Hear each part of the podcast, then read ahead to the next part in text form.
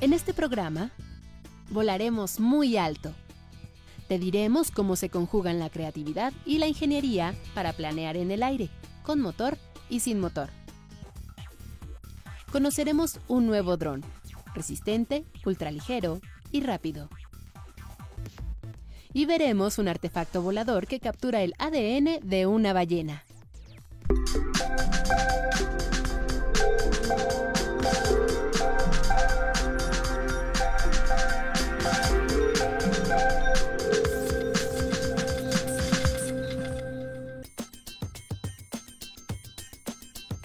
Bienvenidos a Factor Ciencia, yo soy Alejandro García Moreno y en esta ocasión me encuentro en el Centro de Investigación y de Estudios Avanzados del Instituto Politécnico Nacional, el CIMBESTAP, en Zacatenco. En este programa vamos a hablar sobre drones y vamos a echar a volar nuestra imaginación de mano de estos aparatos que han llegado a revolucionar el espacio aéreo. Aquí vamos a conocer uno de los laboratorios que es un referente nacional en la construcción de este tipo de aparatos. Es Umilafmia del CIMBESTAP, por supuesto. Quédate con nosotros, comenzamos Factor Ciencia.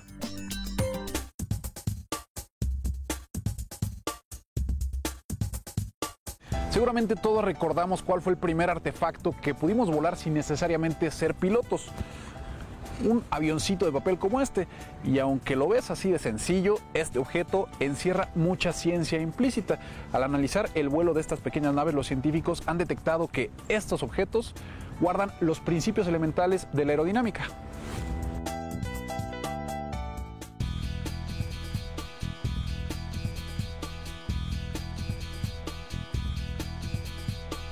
Son vehículos aéreos no tripulados. No requieren de una tecnología sofisticada, pero sí creatividad e ingeniería básica. Son aviones, frágiles y fascinantes juguetes aéreos que vuelan bajo los principios de la física. Todo parte de una hoja de papel, algunos dobleces, el sello personal y listo, es capaz de volar.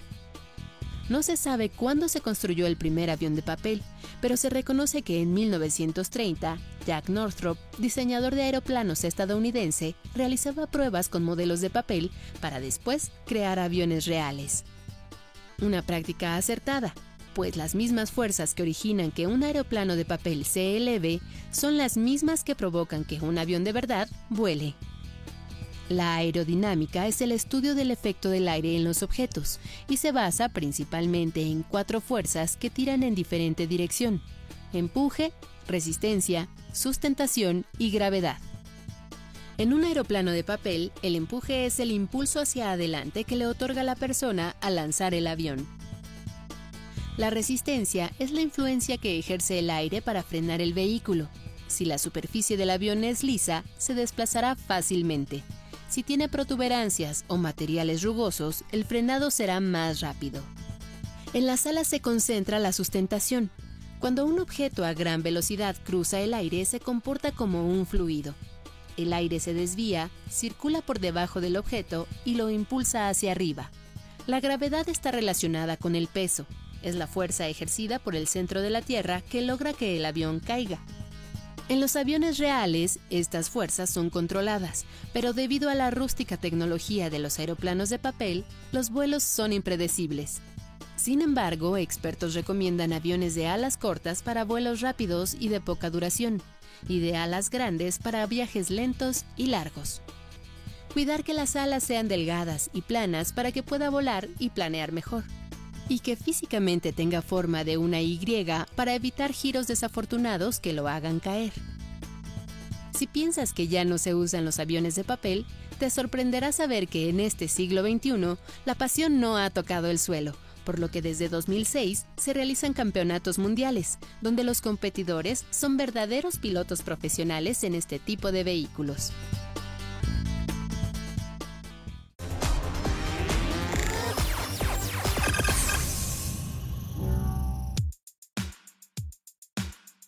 Vamos a conocer otra figura, aunque mucho más sofisticada, pero también elaborada a partir de papel con la técnica japonesa del origami. Es un pequeño dron. Mide 70 centímetros de largo, pesa 31 gramos y alcanza alturas de hasta 6 metros. それから、えー、空をみんなが飛んでて楽しいこういった折り鶴型の飛行体そういったものにですね入れて IoT とともにですね日本の産業が発展していっていけばいいなという願いを込めて折り鶴型の飛行体を開発いたしました。Se manipula con un control remoto equipado con pequeños semiconductores, una batería y un motor. Esta grulla de papel y los aviones que volábamos cuando éramos niños son un ejemplo de que la ciencia y tecnología las podemos encontrar en todas partes.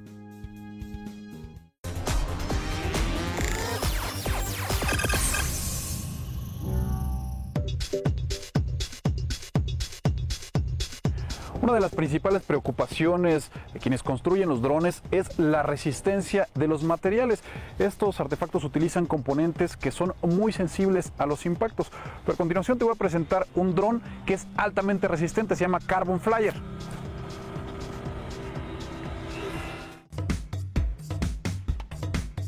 Su diseño está inspirado en los aviones de papel. Más que un juguete volador, es un dron divertido, sofisticado y de alta tecnología. Se llama Carbon Flyer. Es el primer aeroplano no tripulado de uso personal hecho de fibra de carbono, un material sintético muy resistente incluso a altas temperaturas, cuyo uso se extiende principalmente en las industrias aeroespacial, aeronáutica y automotriz. Carbon fiber is 10 times stronger than aluminum. It has 100 times the strength to weight ratio of steel, and it is more than 1,000 times stronger than the toughest foam. This prototype right here impacted the side of buildings and concrete surfaces over a dozen times at high speed. Es flexible, ultra ligero y muy rápido. Alcanza una velocidad de hasta 60 km por hora. From the very beginning, the carbon flyer was about the carbon fiber, the world's strongest and lightest material. A lot of products try to imply their carbon fiber by printing a carbon texture on their material. Cuenta con dos hélices impulsadas por motores que lo mantienen en vuelo. Usa una batería recargable de litio que permite vuelos de 3 minutos de duración. Tiene integrado un sistema Bluetooth que se conecta a un teléfono inteligente con el que es posible controlarlo a una distancia máxima de 73 metros. Su iluminación es LED y porta una cámara de alta definición, cuya imagen se transfiere al teléfono. Este avión de fibra de carbono incluye los avances científicos y tecnológicos más avanzados y es un ejemplo del descubrimiento de nuevos materiales.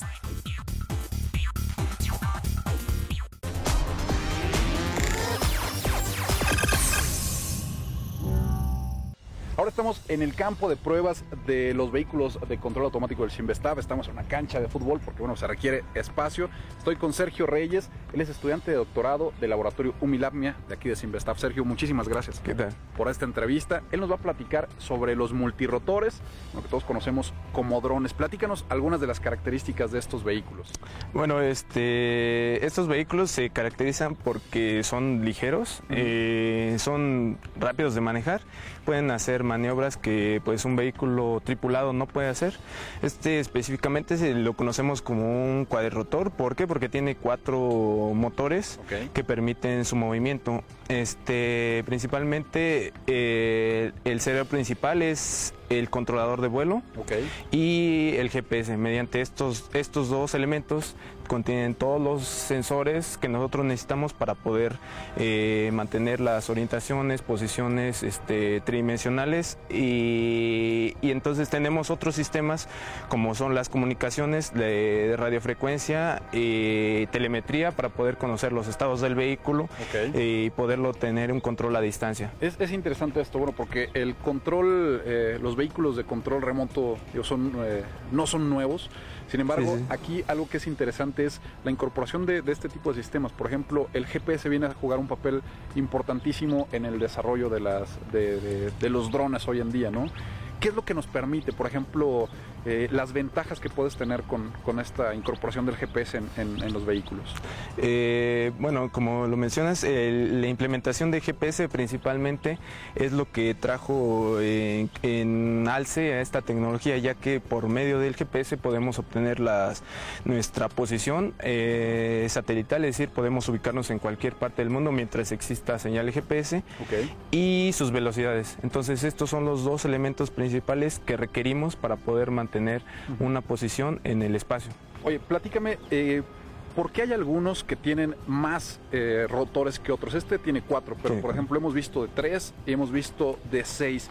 Eh, ¿De qué depende el diseño de estos, de estos vehículos?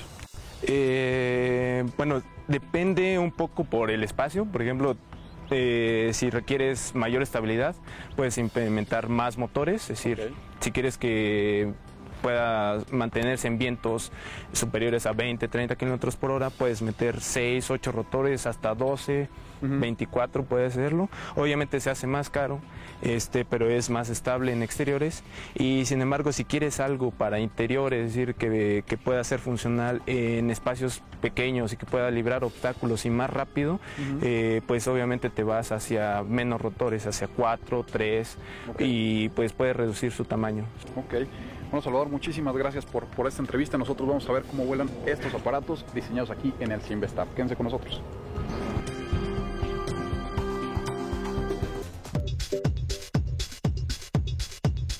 El nuevo reto para los campeones de robótica del Instituto Politécnico Nacional está en el aire. Los jóvenes se preparan en la programación y operación de drones. Este tipo de vehículos son más que un avión o un helicóptero. Son robots. Un dron puede ser reprogramable y puede, pu- puede ser multipropuesto. El mismo dron que yo utilizo para una búsqueda, un rescate, me puede dar información de un cultivo y con las mismas características. Simplemente lo programo para diferentes cosas. Entonces un dron sigue siendo, cumple con las características de un robot. Entonces es, es parte de, de la robótica como tal. Este es un prototipo de rescate alpino. Está equipado con GPS y una cámara que transmite en tiempo real. Su funcionamiento se configura a control remoto o con la ayuda de un software. En el modo manual eh, tenemos completamente el control con, con el eh, control de radiofrecuencia. Eh, podemos controlar la propela, su aceleración. Podemos controlar los flaps y los alerones, además del rudder. En la pantalla podemos apreciar la ubicación que determina el GPS, dónde está el dron, nos da el rumbo, la inclinación, la velocidad. El sistema informático exhibe latitud, altitud, longitud y velocidad y permite programar el vuelo. En drones de rescate, ahorita es- estamos utilizando solamente los drones para eh, obtener imágenes, información del, del lugar. Pero un dron también podría eh, tener equipo eh, médico para poder atender una, una emergencia y llegar directamente a la persona lesionada eh, y darle un desfibrilador, por ejemplo, ¿no? o algún medicamento necesario en ese momento. Los alumnos del taller de robótica analizan las capacidades de drones comerciales y realizan pruebas para potencializar sus ventajas.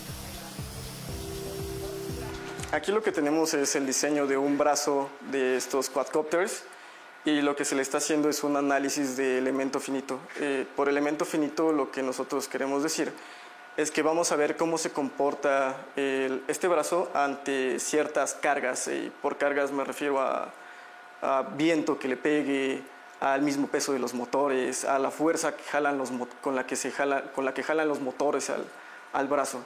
Y eso nos va a ayudar a escoger los mejores materiales para poder nosotros diseñar quadcopters. Los resultados han ayudado a la creación de tarjetas electrónicas que buscan superar a las originales. Los jóvenes las programan pensando no solo en la comodidad del piloto a distancia o las características del robot aéreo, sino también en perfeccionar el desempeño de la nave al otorgarle autonomía. Nosotros no necesitamos este, ser buenos pilotos. Lo que se busca es la autonomía.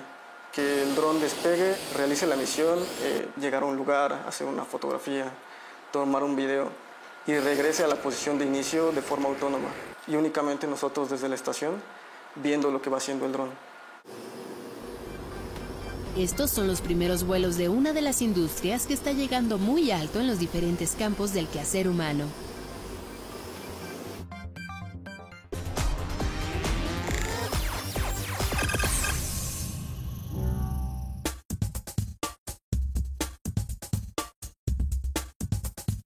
La ventaja de los drones es que son robots voladores que nos permiten tener una visión muy diferente de las cosas. Es por ello que estas herramientas son muy aprovechadas para el monitoreo ambiental. Es el caso de Snotbot. Este es un dron que va a sobrevolar la Patagonia, México y Alaska en busca de ballenas.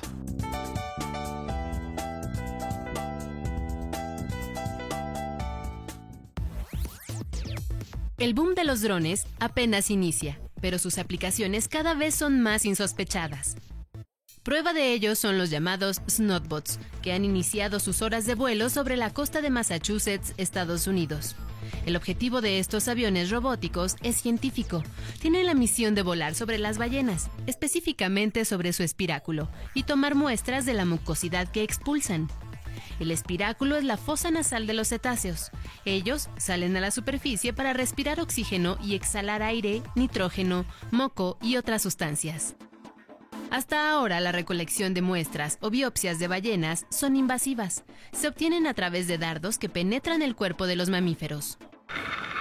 The idea here is we can go and collect physical data, DNA, viruses, um, bacteria, pregnancy hormones, stress hormones without the whale knowing. El proyecto se desarrolla en coordinación con un grupo de alumnos y académicos del Olin College of Engineering, que trabaja en el software y hardware de la flota de estos vehículos para su perfeccionamiento. Antes de demostrar la eficacia de los Snotbots en diferentes especies de ballenas, los científicos realizaron pruebas de vuelo y control con un espiráculo artificial para la simulación de la recolección del material biológico, por lo que ya tienen muy claro qué es lo que van a hacer. and I'll fly over the whale. When I get above the whale at about 12 feet, I'll fly over the blowhole, tilt the camera down, and I'll be looking at the blowhole, and you'll see the snot coming up on the lens. Además, se han analizado las ventajas y equipamiento de diferentes tipos de drones, sensores, autonomía, control en el agua y la eficacia de distintos recolectores. One is just a, a simple sort of high capacity sponge that is very resistant to releasing its load. So it's a high capacity sponge. And, and remember, we're not flying through and catching some snot, we're hovering and it's blowing and it's blowing and it's blowing, and then we come back. Los Snotbots serán los protagonistas de esta gran expedición que iniciará en la Patagonia, Argentina. Después se dirigirá al Mar de Cortés, en México, para finalizar en Frederick Sound, Alaska. El Snotbot podría convertirse en un útil asistente de investigación que permita obtener nueva información de tan extraordinarios mamíferos.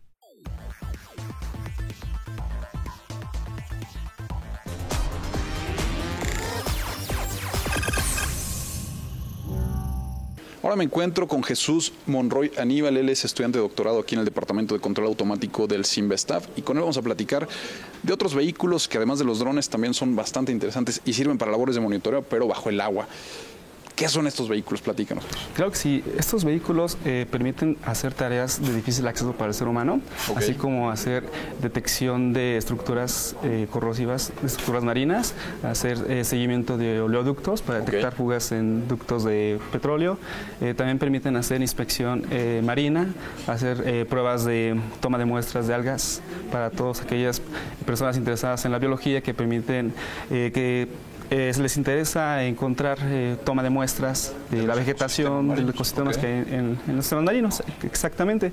Eh, también, pues, con el, mediante el uso de sensores se per- permiten tener comunicación entre un sistema y otro y poder enviar datos y poder monitorear. También esos, esos vehículos permiten eh, hacer el funcionamiento de monitoreo. ¿Qué se tiene que tomar en cuenta con este tipo de, de vehículos, a diferencia de los que bueno, pues podemos ver en el aire? En el agua las señales de control remoto son diferentes, no, no, no viajan. Claro que sí, como tú bien lo dices, eh, realmente eh, la frecuencia que operan eh, las señales acústicas eh, son más baja frecuencia comparadas en el, como se transportan en el aire. Eh, por eso, de esta manera, la propagación de las señales es un poco más complicada. Eh, se trabaja con modems acústicos y cual- en cuales la- la- el ancho de banda es muy limitado, no se puede enviar mucha información. Por lo tanto, apenas es un área de, de investigación que está en constante auge para poder hacer esos sistemas de comunicación más robustos. Ok. Oye, platícanos de los prototipos que tienen ustedes aquí en el laboratorio. Este es uno de ellos. Eh, Ese su nombre es el Lirmia 2, una, una, versión mejorada del Lirmia 1 en forma también. esta versión, el Lirmia 2, está diseñado para soportar 10 metros de profundidad, está dotado de dos cámaras, una frontal y una en la parte inferior para hacer el seguimiento de oleoducto, tanto vertical como en la parte inferior.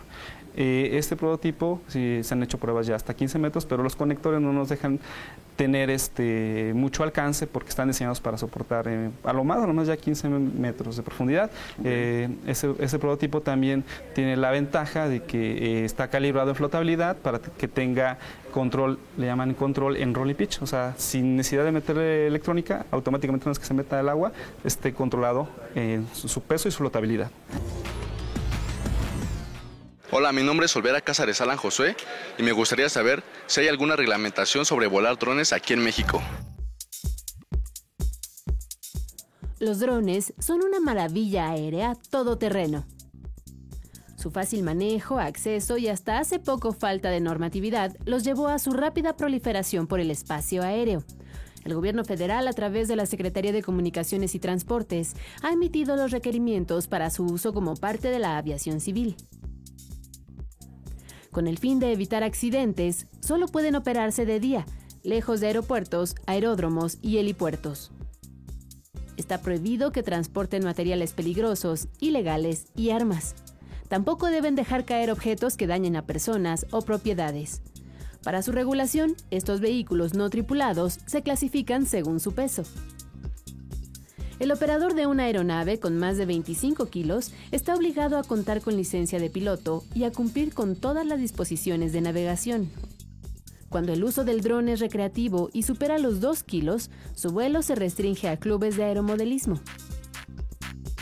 Los menores de 2 kilos se manejan sin autorización, salvo los de uso comercial que deben contar con un seguro de daños a terceros.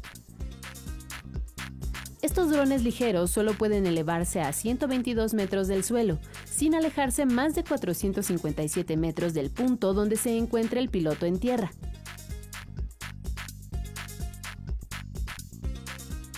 La velocidad máxima a la que pueden volar también está relacionada con su peso.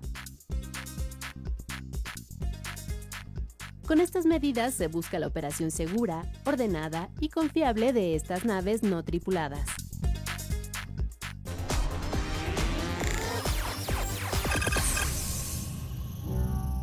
Las aplicaciones de los drones van creciendo junto con la tecnología. Hoy en día podemos encontrar estos aparatos que nos ayudan para monitoreo, para vigilancia, en cuestiones de seguridad, incluso para grabar o hacer fotografías aéreas, pero también son utilizados para la diversión.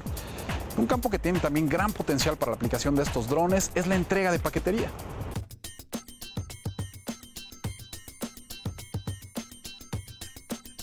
La imaginación y la tecnología vuelan por los aires y aterrizan con su preciada carga a tiempo y en buenas condiciones. Estas son las primeras pruebas con drones que realiza una empresa de paquetería finlandesa. Los vehículos no tripulados realizan viajes con carga desde Helsinki, la capital de Finlandia, hasta Soumenlina, fortaleza turística declarada por la UNESCO Patrimonio de la Humanidad, que se ubica a 5 kilómetros del centro de la ciudad. This is a uh, part of the testing new technologies in our, parcel delivery and post deliveries. And this could be an opportunity which we are now testing. Habitualmente los paquetes con destino a la isla se trasladan en barco. Aprovechando el potencial de los drones, se pretende realizar las entregas menores de 3 kilogramos vía aérea. Los productos son comprados a través de tiendas en línea y se sujetan a los brazos del dron que es manejado a control remoto por un empleado de la oficina postal. Estos primeros ensayos resultaron sin inconvenientes, a pesar de que el piloto eligió aterrizar en un lugar diferente al planeado, debido a la gente que se encontraba en la zona y a las condiciones del viento. Uh, safety is very important for us, uh, and uh, the pilot, the human pilot, is always in charge of the flight. And in this occasion, it seems that the pilot made the decision to land further away from the crowd which had gathered here just Sin embargo, para que el uso de drones en el país nórdico sea una realidad, aún falta la normatividad. Es necesario legislar límites de peso, tiempo y distancia, así como reglas de seguridad. It seems that the drones are one of the new technology areas which really ignite people's imagination. So we, we get probably 20 uh, requests per week for different applications that we ever could not have imagined.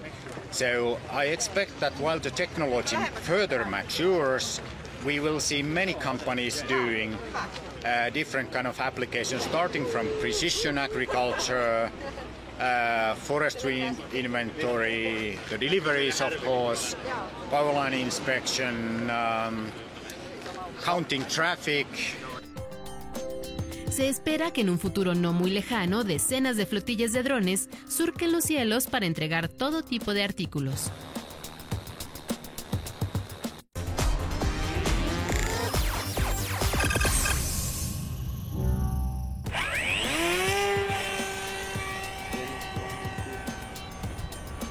Espero que hayas disfrutado de este programa que realizamos en el Centro de Investigación y de Estudios Avanzados del Instituto Politécnico Nacional, el CIMBESTAP.